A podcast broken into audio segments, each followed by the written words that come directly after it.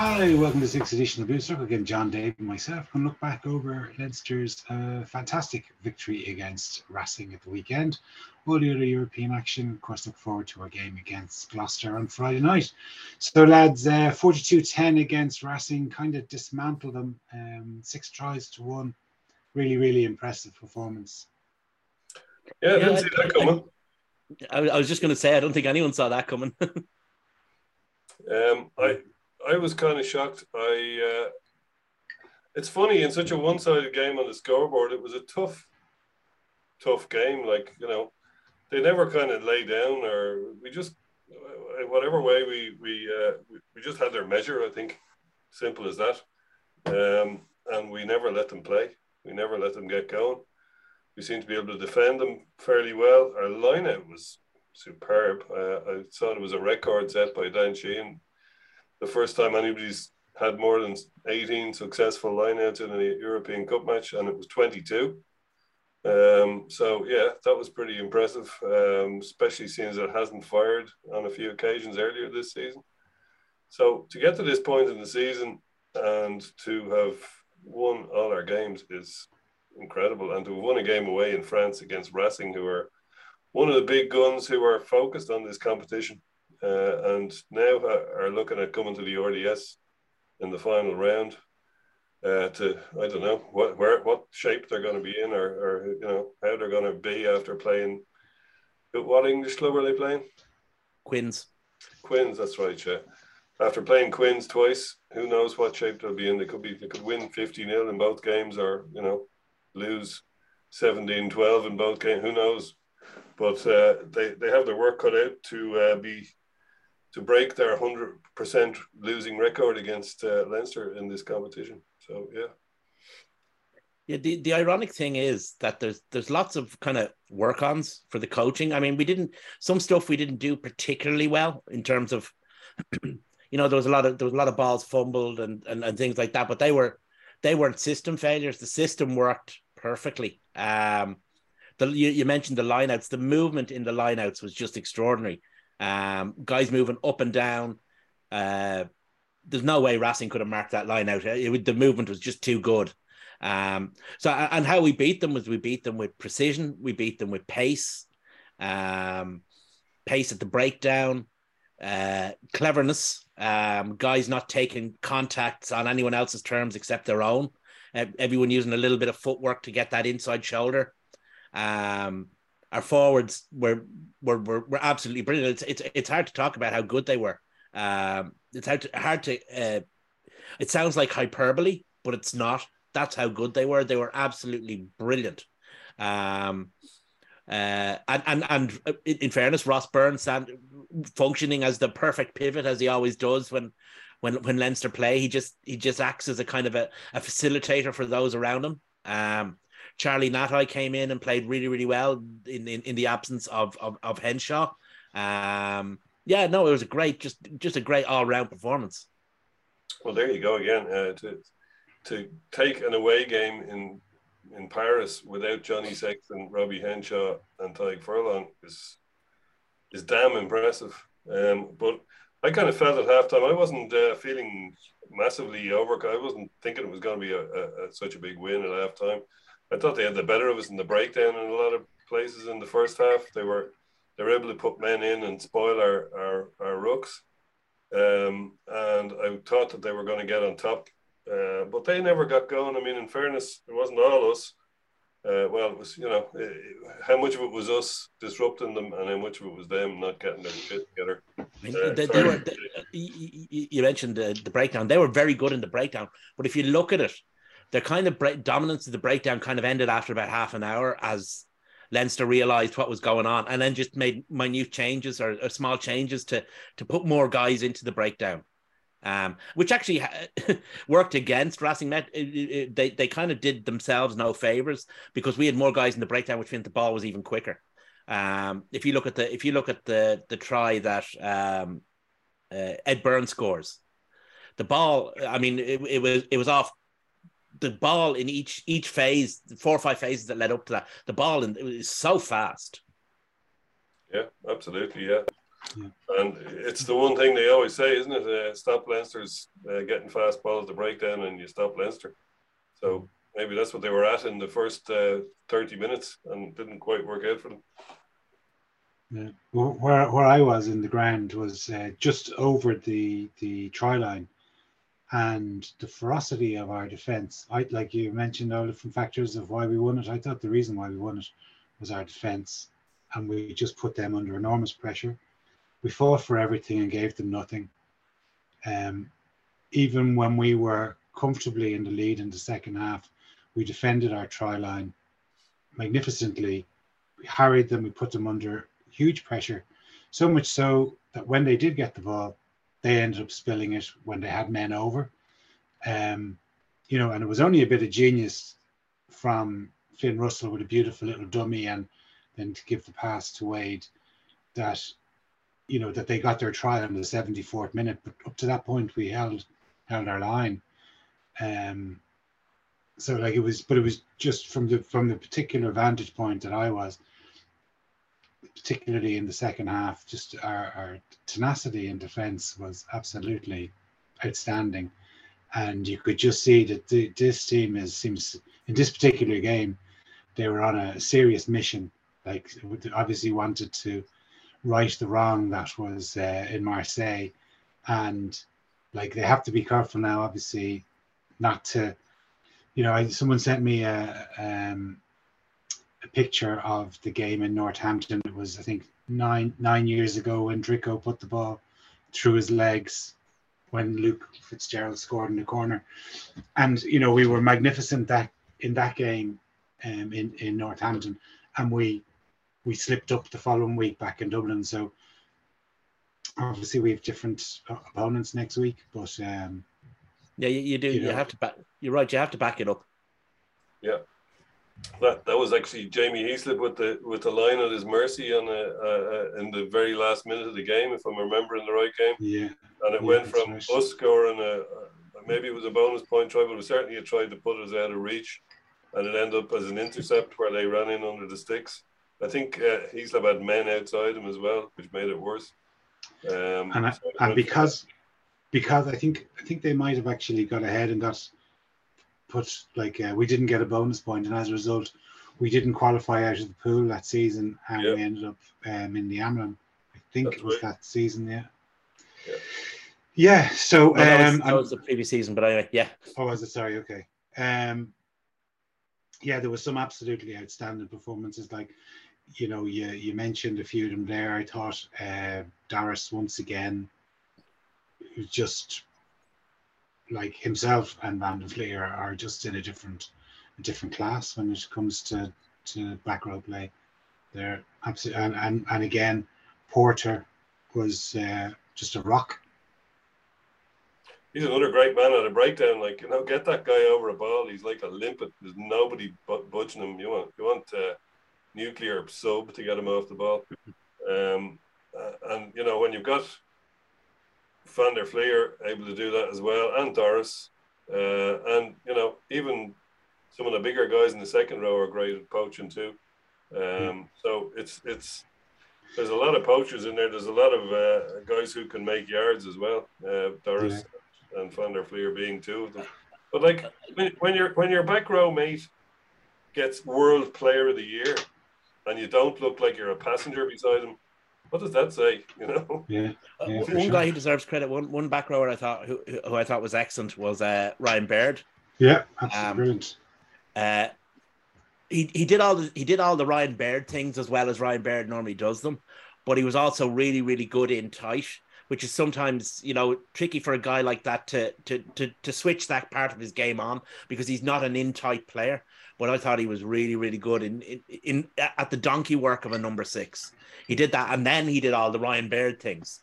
Um, I'm sure everyone's seen the meme of him stepping the two guys. I mean, it was just brilliant. But no, I thought I thought he was absolutely superb for for for the for the for the graft he put in as well as the as well as the glitter. Sure. But I, I was saying, like you were, Jason was talking about a, a moment of genius from um, Finn Russell. I said on Twitter, and oh, Scottish Twitter went mad with me. I said that uh, if you want, if you're 93 points up and you want to get to 100, Finn Russell's your man. But those first 93 points, not so much.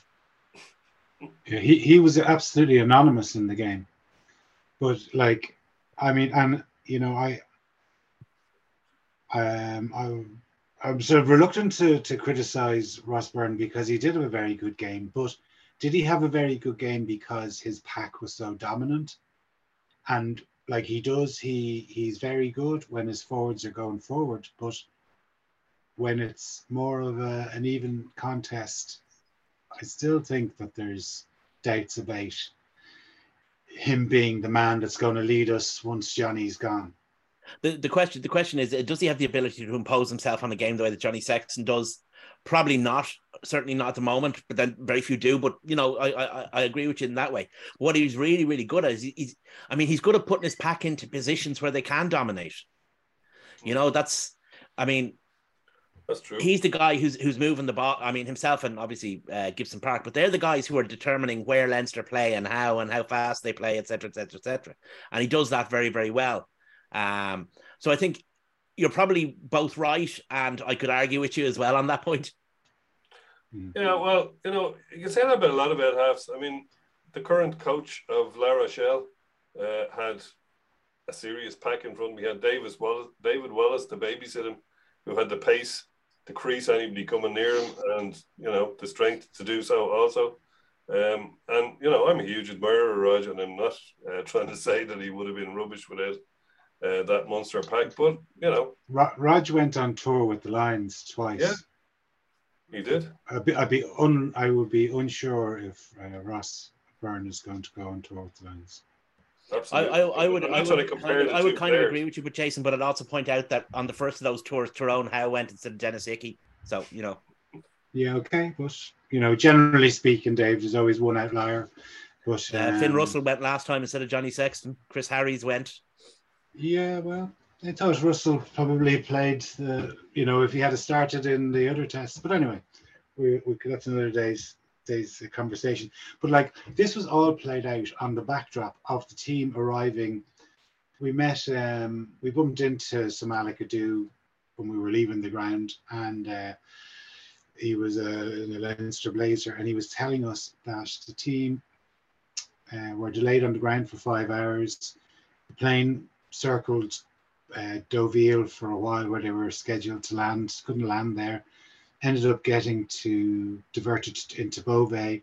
When they got to Beauvais, they obviously had no uh, transportation organized because they weren't scheduled to land there. And then um, it was midnight, after midnight, by the time everyone got back in taxis after a two and a half hour taxi ride back to uh, back to Le Havre. So, like, obviously not the best preparation for a game. So, Nope. you know, to, to come out and to play the way that they did, with with their, a very disrupted travel day was was pretty exceptional. They, uh, they they were waiting on a uh, a bus from Ryanair that Ryanair were going to put on, and uh, apparently it was the starting fifteen. There's a friend of mine on the on the flight. Uh, the starting fifteen were put in taxis, and the rest of the officials or the of the coaches and the, the subs were on the bus, which my mate was also on, and uh, it, yeah. So either way, it was rubbish preparation, uh, but it certainly didn't show the next day. Yeah, I, I mean th- that can't be underestimated because you know professional athletes they're finely honed machines, and even a speck of dirt in a finely honed machine can Mm. throw it completely off kilter. Um, and they're, but they didn't they're allow that creatures to of happen. habit. Yeah, And they're creatures of habit, and they Yeah. want everything planned out and um, in order for them. And when Yeah. that's when there's a bit of a spanner in the works, it, it can literally. I mean, we saw. We'll get to it in a few minutes, but obviously Ulster were affected similarly, probably worse. But you know, they um, they didn't handle the situation, so it was like no matter what you throw at this team, they're able to adapt to it. yeah, you know, and- that that that's exactly. I mean, the Leinster team are so mentally strong now that you a, a spanner goes into the works and they just throw the spanner away. Conversely, the Ulster team are so frail mentally. A spanner goes into the works and they lose their nuts. Very good, Dave. Very clever. Um, is, are, is that going to segue us into the Ulster game? Uh, No, I, Yeah. I, I don't. I, I, I, I, I wasn't. I wasn't attempting a You're not- segue. you're not finished uh, talking about Leinster yet, Dave, are you? well, I, I, I think I think they deserved. I mean, because there was guys who came in and haven't played re- really a whole lot of rugby this year. I thought were really excellent. James Lowe's appetite for work, where no other winger looks for work, is is is, is superb. Um, I thought Gibson Park again. Okay, he didn't play his best game, but he really kept the the, the, the pack ticking along nicely, and he, he always picks the right, makes the right choices, which is what I always look for in a in a scrum half. Um, yeah, well, and, and, well, who else? Uh, the, the as soon as you mentioned James Lowe, the other two members of the back three, they both have this thing where they inspire such confidence. When you Yeah. see them getting trampled by a whole lot of forwards, you never kind of go, "Oh shit, we're we're in trouble here." You always know they're going to roll the right way. They're going to their technique is absolutely Yeah. flawless. Both of them. Uh, Jimmy O'Brien, uh, who's who's younger by a few years, I think. Um, although maybe not too much, but uh, they they both came through the same sevens team with Balakoon and those. Your favorite, Dave.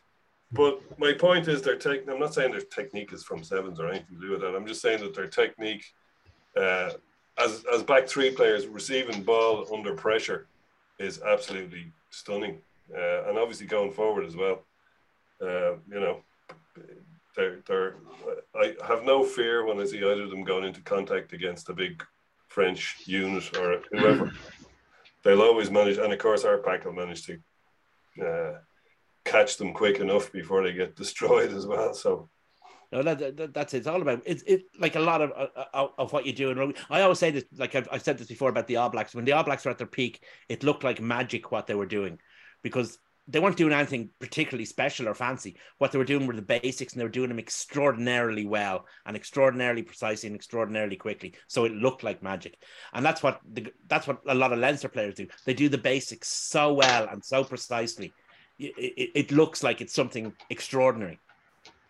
Yeah. And I'm sure the guys themselves, uh, you know, it's like talk to anybody who's talented at anything, and it's you know, it's true. Well, I, I just did. I didn't do anything special. I just did. So you know, if they would see it as just totally natural and normal, and that they, not that they've done it. You know, we're giving them heaping praise upon them, and they'd be just looking at us going, "What's wrong with you guys? It's just, it's just what you do. There's nothing special about it." You know. I, I, I think that you look at the talented players who really succeed. Um, what what's special about it is the amount of hard work they do to make it look so normal. Of course, absolutely. But like you mentioned James Lowe um, earlier, and it was in, an, an interesting um, interview with him there during the week, where he, he pointed out that this that when he was injured, and then he sort of saw some of his um, teammates excelling in his possession in his position, he was like, "Oh my god!" So it just goes to show that it's the the standards that are within, whether it's in the Irish team or the the Nash, the the Leinster team, that those guys pushing pushing the the, the standard of what is the minimum re- performance required is pushing everyone. It's you know like uh, um it's it's it's um it's driving him on. So when he get when he got selected, he said, "I have to really shine. I, I don't have an opportunity. I don't have a chance to." um to just drift my way back into this team, I have to hit the ground running. And like you could see what he did, you know, even when they kicked through, he saved the the the, the 50-22 by, you know, making a, an exceptional play to keep that ball in and then returned it 50 meters down down the pitch. And you know, even like someone like when we were talking about Ringrose and how he stepped up over the last sort of um, three months maybe into this into this leadership role within the team. You think of like, you know, he chased a ball that he had no right to get anywhere near when we kicked we kicked deep into their 22 they took a quick um, line out and he was there to make the block down and put them under enormous pressure again where it was you know a line out where we were putting them under pressure in their 22 so you really got you've got these star players all performing at the, at the highest level and it's it's just driving the standards through the roof. Hmm um like we you know we, we move on from leinster like there was there was uh, obviously there was a lot of other games at the weekend. Um, we kind of touched on the Ulster game, like losing what was it, 13 9 nil was it um, against Sale. Frightening. You know that's that's a that's a very very poor res- result for them. And okay, I know you could you can say that their travel plans were disrupted and you know but still in all, like to be nilled against a team, it's not that they're playing La Rochelle or, or Saracens here. Like, let's put it into perspective, they're playing Sale. Well, in fairness, now I'm going to give them a little tiny chink on that one. Like are much improved the last couple of years. Having said that, it was an abject performance by us. It really was shocking. Now it was it was 39 nil says it all. Like to be, and I think Dave said during the game, um, of their last three halves of rugby, they've scored seven points and put it let in 74. And the yeah. seven points they did get were on the whistle as a consolation try. Uh, so that's there's something rotten in this. I know Dave is always harping on about it, but I have to agree with him this week anyway. It's it's there's something rotten in that state of Denmark in there. Um, and I know we always say they don't have the pack to compete at European level, or they've got some great talented backs. But like, pack isn't that rubbish either. You know, it's it's. Uh, that that's the point. I mean, you, you can talk. We, we we okay. Do they have a pack as good as Leinster's? No, very few do. They still have a pack full of international players and international quality players. Um, certainly squad players that should be doing better. I mean, that that was that was that was an unacceptable performance on, on, on by any metric. Um, I think look you, you, you look at Ulster rugby right, and I mean there's a good history of the the, the game is embedded in the province. Um, they have a good production line of players. I know people say they don't produce forwards, and maybe they don't, but they produce an awful lot of players. Um, they also manage to attract players from overseas and from within Ireland. It's an attractive place to go, or it seems to be anyway. Um, they have a nice stadium that's debt free. Um, their cross border position means that they do hoover up quite a bit of funding from both governments. So, I mean, Ulster are in a healthy place everywhere except on the pitch. Um, and for the last two, three years, I've I've had growing doubts. I've, I have a certain affection for Ulster. My family are, are, are from Ulster. Um, and I've over the last couple of years, I've I, have i have had growing doubts about what Dan McFarland, if he can take this team any further. I don't think he can. I, I, I mean, I know people have said, well, the only teams that Ulster have really lost to are Leinster, but that's not the case. They've lost to a lot of teams that they shouldn't be losing to. And they haven't got any closer to Leinster. I mean, the closest they got was when Stockdale knocked that ball on over the line. Okay, they beat us twice last year, but at the end of the day, it meant nothing. They haven't been able to get to the next level. I don't think Dan Farland, McFarland is the man to take them to the next level. He's been there five years pretty much, and that's pretty much the the the active lifespan of a coach, unless he changes things completely, which he hasn't. I think I think time's up. They've had a few false dawns under him. In fairness, he's had them going well at, at various times. Uh, i only say false dawn because look where they find themselves now. Um, but before that, they had your man Cowboy. They had, uh, you know, everybody they've had since your man who was for, forced to retire after he got to a European final. Not retired. McLaughlin. Forced to take a job in the branch. Uh, let a more mm. professional coach take over, and like they've, they've they've done nothing since. Well, obviously they've won no trophies since 2006, but they like that was their last time in the European final. I don't think have they made a semi since. Oh, they have actually. Didn't they make one in uh, the following? Was no, no, that was the year I'm, I'm thinking of with Edinburgh in, yeah. in Lansdowne Road. Yeah, so I think that maybe was the last time they, they made a semi in Europe. So, yeah, it's not it's it's not great, uh, and they haven't got they haven't uh, apart from being in a final against us in uh, 2013 and nearly winning it. Um, they haven't done that great in the league either. You know, they've always been there or thereabouts, and they always seem to be the team that, until the South African teams came in, they were the, the team that was probably most likely to to be in the, you know, apart from ourselves, it was most likely to be in the shake-up at the end of the season. But, you know, they're not, uh, nothing spectacular has happened to them. So I don't know what the answer is. It seems they've had several coaches and several bunches of players, and they've got Kitshoff coming in next year after the World Hmm. Cup. Um, so you But know, a, pro- a, pro- a prop isn't. You're, you're not going to build your team around a prop, you know. no, he's on a three-year contract, and he's a World Okay, Cup winning prop. and, yeah. uh, I, know, okay, fine, but you know what I mean. Like their problems are a lot deeper than just one player. Sure. I'm But- just Like I, I- I think maybe they hope that as well as as well as ability in the scrum, he's going to bring a cultural thing. I don't know. It's That's not as if do. the South, Af- South African rugby culture is something that's alien to them. I mean, they have Duane Vermeulen there for God's sake. Yeah. Yeah, yeah. But that, uh, that performance, that performance was abject, as you say. I mean, Sale, okay, they're going well in the Premiership, but you know they're a Premiership team. Are they going to? Do, do you think? Do you think? Like you, you mentioned, you mentioned semi-finals of Europe. Do you honestly think Sale will be in the semi-final of Europe? No, Not a chance. yeah. Like, um, you know, I think maybe the one thing that that he might have, that McFarland might have done, he's kind of got them to usurp Munster as the second Irish Oh, team. he, he's done But- a lot of but he's that- done a lot of good be- things, but not is the that be- one thing that he has to Yeah, do. no, agreed, agreed. But is that because of Munster's demise rather than his, you know, prowess as being a coach? Um, Colin May Right, and so- Colin B. Yeah, okay. Yeah. So so let's say they are the second ranked Irish team.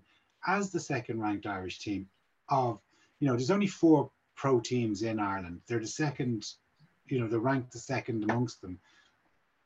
And Ireland is currently ranked first in the world. And like if you want to be generous, we're probably let's say within the top three on a regular basis within world rugby.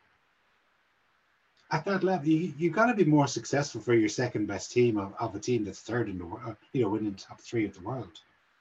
Yeah, You know what I even mean? if you take even if you take Leinster out of it, um, Ulster are still, you know, not performing to a level that they should, considering the their uh, situation. I mean, okay, like like we like there's there's an old Bill um, second week running Bill Hicks joke. Um, people were talking about Iraq having the fourth biggest army after in, in the world. He says, "Well, let me tell you, after the first three, there's a real fucking fall off." Um, he said Harry Christian said the fifth biggest army in the world, and they've already got our airports. But um, so I mean, the, the, taking taking uh, Leinster out of it, even with nothing else, Ulster in and of themselves aren't performing the way Ulster should perform. I mean, you know, when a big game run, rolls around, Ulster will find a way to shoot themselves in the foot. Yeah. they nearly did it even against Munster the other week. Um, they were what was it, twelve 0 up or thirteen 0 up at, at, at half time, and nearly allowed Munster into it. And not a great Munster team by any means, you know. Mhm. Nearly let, allowed them back into it. Obviously, we know what they did last week against us. We know what they did this week against Sale. There's there's there's a screw inside that that that Ulster head that is is that's not turned the right way. Yeah, and like you know, it doesn't it doesn't get any easier for them um, at the weekend. No, We- no. We'll come we'll come to that in a, in a, in a, a little while. Okay, so some of you just just going through the other Irish game was Munster against Toulouse um, in the fog on, on Sunday night. I, uh, you know, like they were close but no cigar again. Um, They fought bravely. Yeah, you know, but like there, I mean, but like the difference between them and Ulster is that there are you can see shoots of improvement. There's, you know what I mean? Whereas- Ulster or Munster don't have any mental problems.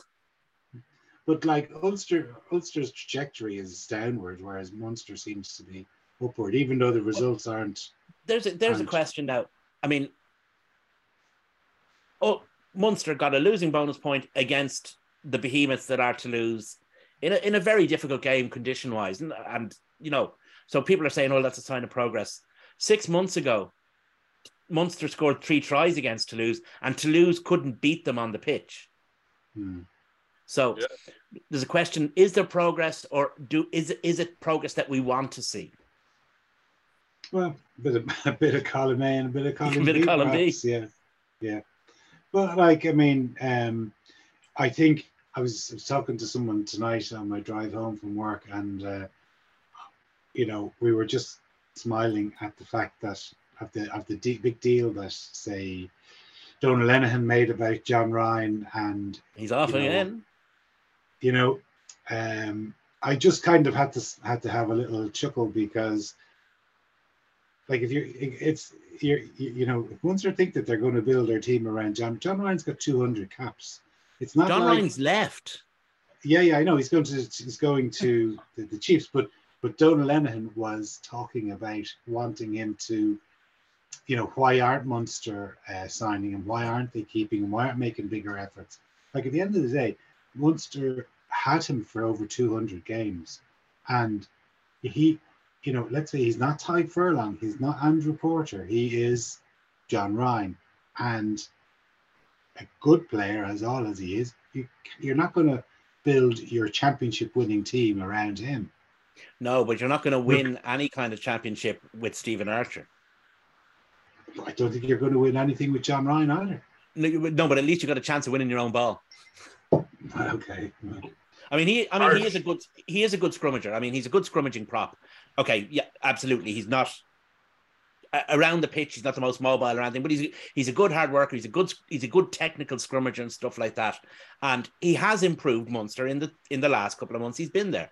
Um, now, admittedly, it's from a low base, but he has improved them.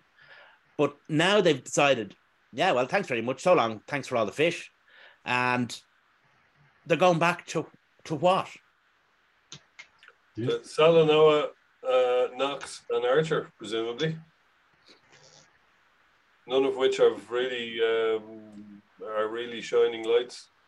Uh, hard to slag off Archer. I mean, he was he has improved over his time. I mean, he was an AIL prop really when he started off, and he's become more than that. Uh, he's not a world beater, but like we're used to, we're used to, uh, you know, Tadhg Furlong. So we're obviously not going to have a high opinion of of the Stephen Archers of the world, but he's you know he's a good solid rugby player. Uh, Yeah, he's but- knocking but- on but now in- in- instead of instead of signing journeyman centers on a continual rolling two-year basis, maybe they should invest some money and get a decent couple of forwards. Where Maybe they're not weakness let. Maybe they're not let by the RFU. I don't know. Well, I, I- I don't see why they wouldn't be. It's not like if, if Munster signed uh, a if Munster signed a world class tight head, who who would he be blocking?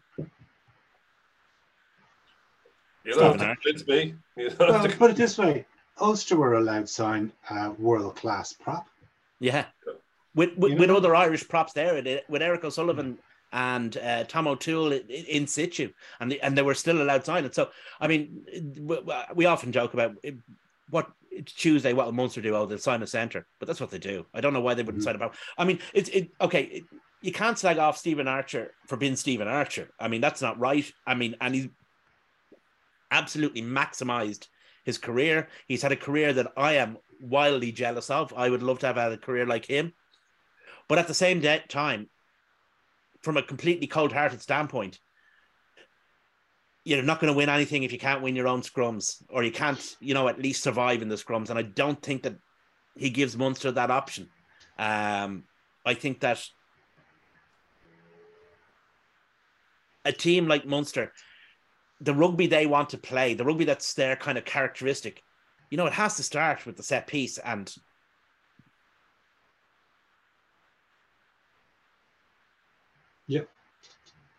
Um, okay, so just going through some of the other results. Um, we'll we'll talk about Gloucester shortly. So, like they they had a good victory against Bordeaux, and they were losing against them, and they came back to to win 22-17. Um, so the, the the weekend got kicked off by London Irish losing to Montpellier at home. I didn't really see much of that game, but I just when I flicked it on, I couldn't get over how empty the stadium was, and uh, like that that seemed to be a theme um, throughout the weekend of pretty sparse crowds. And I I read um, a, a long thread on Twitter about um, the Ospreys uh, Leicester Tigers game, and it's funny how the as you said about it, Dave, the Welsh just whinging and whinging and whinging. Um, you know, wanting to blame everybody from, but without taking any responsibility themselves. Well, that's it. I mean, we the Welsh. I mean, we've heard from Wales so often, so many times about how they miss. Oh, how we miss. It's not the same these days without those cross Severn derbies that we love so much. When the English would come to town, and the whole town would be full, and there'd be set, screens set up in the streets so people could watch the game. Hundreds of thousands of people would watch every match. Maria, me bollocks. I mean, there was, I mean, the, there's 6,600. yeah, the. Swansea.com stadium was not was not overburdened with. Uh, I mean, put it this way: the depreciation on the seats will have to be sized down a bit this for this week. Um, look, the competition's shit. It's a shit competition. Like let's let's be honest about it. I mean, okay, when it gets to the knockout stages, it'll be great, but it's a shit competition. I mean, Gloucester are going to send over the under 11s next week because they've got to win, and they know that a win and maybe another bonus point will be enough to take them through to the next phase. So why bother the bollocks against a Leinster in a game they're more likely to lose? I mean, it's a shit competition. Hmm. I mean, Well- Connacht, Connacht played six games last year, right? And they they lost five of them. Then I mean, and four of those games were in the group stage. They lost three of them. You know, so yeah. That's because they had the double, um, the two-legged six. Okay, so team, which is either way, now. they wa- they only won one group stage game and they still got through to the next round. I mean, Hmm. shit Well, competition. Yeah, but like uh, you know, we were kind of we were singing the praises of the URC. I think there was only three URC winners. There was uh, five from the Premiership and four from the top fourteen. So um, That's surprising, isn't it? hmm, Uh, the Stormers surprised me. I know they were away, but I just, you know, I thought, you know, the champs. I thought they'd go and be champs and play like champs. Now, in fairness to us South African teams, I doubt they've ever experienced weather like that on a rugby pitch before. yeah, but Um, see, the thing the thing is for teams like the Stormers and for French teams and for English teams, right? They know all they have to do is get that one win, which they'll get at home. mm, So I mean, why why bother your bollocks going? It, the only teams that will bother their arses in, in would be the teams with big European heritage, like ourselves, like La Rochelle, like Munster, like Toulouse. Certain, we'll see what Ra- Ra- what Racing do next week. But I mean, what's the point when all you need is one win? But isn't it concerning that like we, we obviously and the Irish teams in general put a lot of emphasis on on Europe. You know, we Mm. prioritize it. We wear the star. We don't put the stars of the URC victories No, on no. our jersey. but- it's but it's it's concerning that the other f- countries don't give a damn about it. It's only Yeah. us. You know, that's a big and hopefully the South Africans will give a get give a damn because they might be the stimulus to to bring some interest back into it. But yeah, well, uh, hopefully it will, but it's, it's hard to know. I mean, if they went back to the old format, the old group stage format, it would make a big difference because you know there'd be a sense of jeopardy there. But, But it- it, but- it does it does seem there's a huge groundswell of anti current uh, format. Like it, Yeah. just no one likes it, No, and no, no not I, I don't and think it's not just it's not just fans that don't like it. It's actually the people who voices are, are listened to. You know, It's objectively shit. the, the, the, the journalists. And, like it's objectively shit. It's not. It's not that you know what I mean. It's not that uh, we don't like it for a certain reason and somebody else might like it. It's Yeah. you know. There's no redeeming feature. The only redeeming feature is even extra round of knockouts, and what you have to lose to get that, like the chaotic structure of being in a group where the teams, even the teams you're playing out of that group, are playing different teams the following Who- week to the Who ones you're thought, playing. who thought of that? It's insane. It doesn't matter. Well, they, I, my opinion was they thought of it for COVID, and COVID is over. So you know, maybe it was too late to change this year. But I'd be very shocked if it doesn't change next year and Yeah, back I- to some kind of group stage. it, it has to change next year, otherwise the competition is dead. Because at, at this point in time, um, the European Cup is a bit like the Anglo Welsh Cup. You know, with the, the Irish is the Welsh and the English, and everyone else is the Anglo. The Irish love it, but nobody else does. Yeah. Yeah. Well, I mean, do And we even love it? complaining Do- we we do we I think we like the concept of it, but this particular format is pretty No, we don't like it. Yeah. You know. Okay, so we do have a game on Friday night against Gloucester, but as you say, there are rumors. Um, I heard Bernard Jackman on uh, the RT podcast today talking about uh, a possibility of them bringing over a very weakened team because they just reckon there's no point in bringing over their first because they're going to get beaten and psychologically it might damage them for the rest of the season, which I thought was very defeatist. well, there is Uh, there is a thing to be said for, and even Joe Schmidt used to do this, playing not under strength, but slightly below his best selection to see how they, you know, how they would survive. And if they survive, it's a bonus. Like if, if Gloucester send over their second string and they lose by 10 points, those guys will be, you know. I don't remember Joe Schmidt ever playing an understrength team in a European game. Yeah, he did. He did. He definitely. I don't did. remember it. Uh, he'd send, when I say under strength, you might just leave two or three players and you'd be going, why did he do that? And then we go over and win and, you know, or perform very well. Uh, now, he did. He did. He did pick teams that were horses for courses.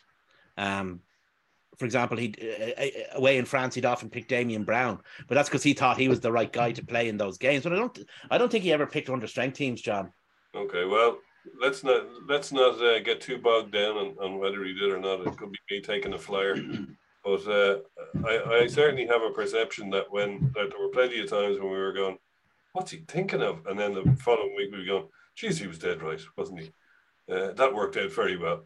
Um, so, you know, uh, there, there's if you're in a situation where you know you're going to lose, it's better to lose with your seconds, or and if your seconds do you know do reasonably well, then it's a, it's a huge it can be a huge lift for them in the Premiership because they've got all, all these guys who came in and weren't killed stone dead by Leinster. I, th- I, I think if, there, we're- if there is 80 points put on them. Well, that's the that's the risk you're taking. If, I, if I, I think it's more. I think I think it's more to do with the fact that that that that Sale have a fairly heavy Premiership schedule coming up.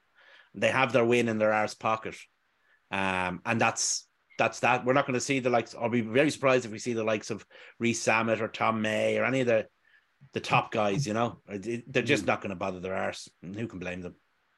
Well, we'll see.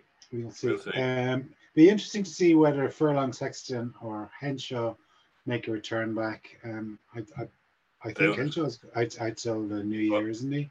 Henshaw's definitely out. Yeah, Henshaw won't be back. No, Easily. But uh, the other two, I think um, uh, McBride poured a bit of uh, a bit of cold water on that one. He said, "Look, they're they're just back running. It's, they're not going to make it. You know, okay? and and and why would they? You know, why would they Hmm. kill themselves to get back for a game that we're playing at home in front of a probably packed or hopefully packed RDS? Uh, with you know, when we've just won in France with without them. You know, we If- should be able to win in the RDS against Leicester. Who Well, hopefully- they're they're B Hopefully team. we hopefully the atmosphere will be as good as it was against Ulster. But you know, I think we mentioned it last week. The, the atmosphere is is because people are, you know, very enthusiastic for the what's happening on the pitch. If you're just going to turn up and it's going to be another 30, 40 point victory, facile victory. like, is it really? Are you really going to be start shouting yourself hoarse? Uh, You will. I know you will, John. You'll have a 40 pointer. I, I, I do. I, I agree with you. Jan. I mean, okay. Um, th- there's no doubt that everyone there will support Leinster to the full. However, to get an atmosphere like you get against Ulster, there has to be kind of, you know, there's that kind of feedback, uh, kind of a feedback loop that happens between the team and the and and the play and the the support, where the team needs something, the sport sport gives them to them, the team lifts and that lifts the support, etc., etc., etc., etc. Against when you're winning 30 points, that just doesn't happen. It just can't happen. Um, now we're all been very cheeky, assuming we're going to win 30 points against Gloucester, which you know, mocker gods, uh, we salute thee. Um, but you know, it's a shit competition. Yeah, but let's win it anyway. Oh, I, I, absolutely. I have no problems with us winning it because once Well, it gets to knockouts and all the chaff is gone, and it's a proper, you know, it's it, it it's a proper cup competition. That's fine. That's Yeah. grand. But it's the shit that goes beforehand that really see, so- soils it. But you see, there's even good teams in it that aren't that bothered about it. But Yeah. once once that's a once you're into the knockout stage, once you're into that round of 16, then everyone cares about it. Yeah. Because you're not going to throw a game when you're already in it. You know what I mean? When you've got an opportunity. So that, as you say, that's when it becomes good again. But you know, once you get the Welsh out of this, we'll be fine. so some other games of the weekend, like we kind of touched on it. Ulster have obviously have an opportunity for redemption, but they also have the reigning champions in their back garden, if indeed it happens, because there was talk. I think it was uh, Rory O'Connor, was it today, tweeted saying um, the pitch up there could be frozen and it could either be postponed from Saturday to Sunday to give the time for the pitch to thaw, or it might be moved to Dublin. Yeah, I can't see uh, the RDS hosting two games in 24 hours, but who knows? Anything Aviva, maybe? I don't know. I could, I could see, I could see the RDS hosting that game if it was necessary. Um, pitches, suppose we don't need it again for another fortnight. Well, that's it. I mean, the pitch is in good nick there. I mean, it really is. I've never seen it look better. Um, so if it had to be done, it would be done. The only problem is I'm not sure how much they it would have to be done. Um, but the weather is not supposed to improve all that much. I don't know what the weather forecast is like for Northern Ireland, but for the border counties, it's not great. The weather forecast on Sunday is apparently nine degrees and piss and rain. So Balmy. uh, yeah, literally, um, it's gonna get really cold tomorrow, and probably Friday it'll be really cold. But by Sunday, it's to, it's to be like practically warm by comparison. so um, there, there should be time to tie at the pitch if they wait till Sunday. But the downside is it's probably going to be absolutely piss and rain. So it won't be. Uh, it'll be one for the purists if it's And played. the on- pitch, I mean, the pitch is an important part, but it's only one part of staging a game um, that people forget about. When that game that we had in the RDS that was that was cancelled, it wasn't because of the pitch. It was because of the access to the ground and all the pathways around the Yeah. ground. You know, sa- safety is an issue. So, I mean, um, we well, we know closer to the time. I mean, yeah, But it's Well, just another bit of. it They're going to be bit of- playing it behind closed doors, effectively, uh, because if they're playing it in Dublin, uh, tenor they're- tenor on the gate. They're well. I'm I'm saying their their their fan base is probably not going to travel down to Dublin, and uh, you know, at a moment's notice. I mean, if the game was set in Dublin two weeks ago, maybe they might have sold tickets for it. But you know, if it's going to be called on Saturday afternoon that it's going to be, uh, or sorry, on called on Friday evening that it's going to be in, in Dublin on Saturday, they're hardly going to start scrambling around for tickets.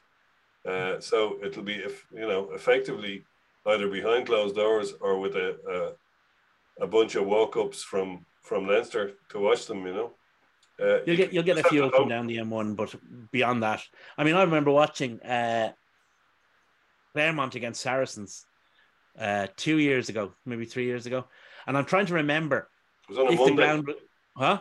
It was on a Monday, I think. Yeah, I'm trying to remember if the ground was empty because it was on a Monday, or was it a COVID game? I just can't remember, but I do Oh. remember that the ground was pretty empty. It was pre-COVID, and I think it was. if it wasn't behind closed doors, it was. You know, it was called so late that nobody was going to show up. Yeah. and it was. It might have even been played during working hours. I can't remember exactly. It was, it was, it Mm. was, it was, dur- it was during the the working day, as it were. Yeah. So you know, Um, who's going to show up for that?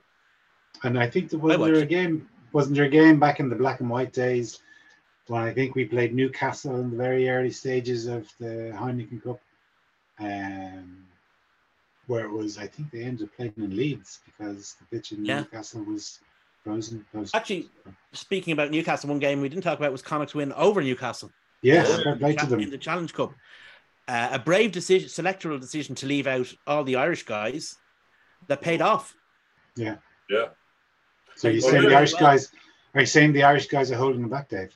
That's it. Yeah, yeah. There, there's a classic case of what I was speaking about earlier. You've got a situation where Connacht go, well, hold on, we're, we're not going to focus on this. Let's focus on the league and get into the other cup for next year. And Yeah. we'll just we'll, we'll put some decent enough guys in, but we're not going to go mad for it. But And a big proviso there, John. Big proviso. They're playing Newcastle. Of course. You're course, talking about you're talking about a team playing Leinster's first. of course. But even so, it, they they sent a team out that wasn't sent particularly to do damage, and they did For sure. damage. But, So it's but like good. I, I, I have a I suspicion. I know Newcastle are in shocking uh, And, uh, financial shape and everything else. and I have a suspicion that Newcastle didn't play their first team either. They didn't. They didn't. Um, but I, I thought it was a good. It was a very good performance. Good to see Was. Adam Byrne back. Scored a brilliant try. Um, Yeah. Cracker. A, lo- Uh, one other thing I liked about it was their retro jerseys, going back to. I saw that. Yeah, they were good. Yeah. early Europe, early European days. Yeah. Um, Eric Elwood era. Yeah, it was nice. I- Is there a rule, by the way? In, in did the IRFU have a rule in the broadcasting contract that before every single Connacht home game, the camera has to pick out Eric Elwood in the crowd? Is that like the law or something? Because if you watch Yeah. a Connacht home game, ITV had pick- the same thing. They found out David Beckham at every England fixture in the World Cup. I didn't watch any games on ITV. I hate ITV. You're a purist, right? Gilesy and Dunphy. Uh, actually, they're long gone.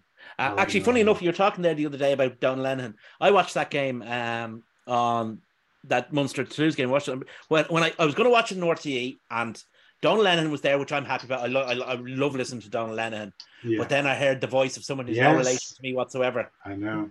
and Yeah. I hit the I hit the I hit the button, and I had Quinny and Ky- Ryle Nugent. Delightful.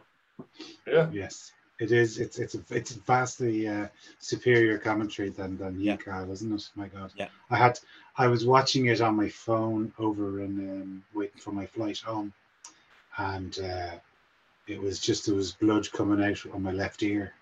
Um, after listening to that idiot speak, but anyway, anyway, um, so the other one of the other fixtures on Sunday is Saints against Munster. They've had a fair few ding dongs in the past. Um, Yeah. but like it's obviously that is a pretty big game for Munster. Uh, 41 phases, Saints. drop goal. mm, Wasn't that Saints? Yeah. Yeah. Um, Saints haven't dinged on it like you're talking about. Saints are not a they're they're they're they're, they're done. Uh, This particular Saints team is done, um, and they were rubbish the other night. I was watching them. Um, they, they were playing La Rochelle, but yes, I know, but the- uh, your point. the- yeah, but the, the, the, the- they were on the same pitch as La Rochelle. I would contest the the use of the word playing them. Um, I'm sure. I but the, I mean they're dreadful. I, I always think that Saints never Saints never recovered from the from a, the one two punch of our comeback in 2011, and then Munster the next year. That damaged that club. That damaged the psyche of that club, and they've never come back from it. Mm. mad, isn't it? And you know, I think like I think you're right. And Ulster have have similar. We've spoken about it many times. But Ulster have serious of, of have similar psychological damage. You know, and even there's there's plenty of other games that we we as not being Ulster supporters could mention. Like, do you remember there was a match we were playing against Toulon in a quarter final, which we did lose. But the night before they played Saracens in Ravenhill. Um, Jared, what's his name? The Jared fullback. Payne. Jared Payne got sent off because he hit, hit um, Alex Goode, Alex Yeah. Goode uh, in the air, and uh, but like they were going very well that season, and they lost that that quarter final as well against against um, against Sarries. But uh, one other bit of pretty big news was the uh, the French um, police, or sorry, the French courts convicting uh, Laporte and Altrad of and giving them suspended sentences for uh, corruption and uh, bribery. Um, it just seems seems a bit mad, doesn't it? No, actually, having watched uh, uh, Laporte over the last couple of years and having watched Altrad over the last couple of years, it doesn't seem mad. It seems Hmm. it's about bloody time. Yeah. Yeah. But like at the end of the day, France still going to host the World Cup, so you know. Yeah, it it should be pointed Yeah. out that that none of the charges against them relate to the World Cup. No, I know that. I know Uh, that. well, I, I'm just going to say, but I'm sure there's a but you bit know. of jiggery Yeah. pokery. well, no, no, because Jason, you and I both know that South Africa is a far safer country than Ireland. That's not jiggery pokery. There's no way any reasonable person could argue with that. Hmm. Mm. Sure. Yeah, Well, I- well, I've been to a- Ireland, and I, I think I'll, uh, I think I'll reserve judgment on that one, David. yeah, well, but yeah, I so see- I mean, there, there. I mean, France is France is a strange country. There's there's influence peddling at the highest level uh, is is you know, pretty much part of French business culture. The fact that somebody's got caught for it is, or somebody's been punished for it, not so much caught for it, but punished for it, that's kind of the surprise. Mm. Yeah, But also the big fact time. that of Laporte and who he was and what he had done previously. You know, I mean, like, he was a minister. He was head of. And there's an element of that to it as well. Um, normally, it's normally it's not the the head honcho that gets caught. It's the his Yeah. underlings takes. I mean, fall. for all the fun, I mean, there is a political element to this as well. I mean, he was a he was a a, a confrere of Sarkozy, um, who has also been is in trouble with with with the beak, le beak, um, for for for um influence peddling and corruption. But there, I mean, funny enough, I mean, there is a political element to it as well. Be- It's ironic that a small element of the process that has caught the guy for corruption is probably a little bit corrupt. Mhm. Yeah. Well, anyway, they they, they kind of got suspended sentences, so I don't think they'll be um, slopping out and eating uh, No, no. stale bread and, wa- and water. What is But- this? But This vintage is rap. be like Melt. this, I wanted the thinking more like- 2012. This is the 2011. It is Mhm. peace. exactly. Read I'd more like apologize. Goodfellas. You know, like in Goodfellas, where they were, uh, you know, they got the all the little ingredients into their prison cell where they're, the boys are cooking fine Italian food. Yeah, you can imagine. well, uh, that's it for this week. Thanks very much, boys. Thanks very much for watching. If you are following us Facebook, Twitter, please give us a like and a subscription. Cheers.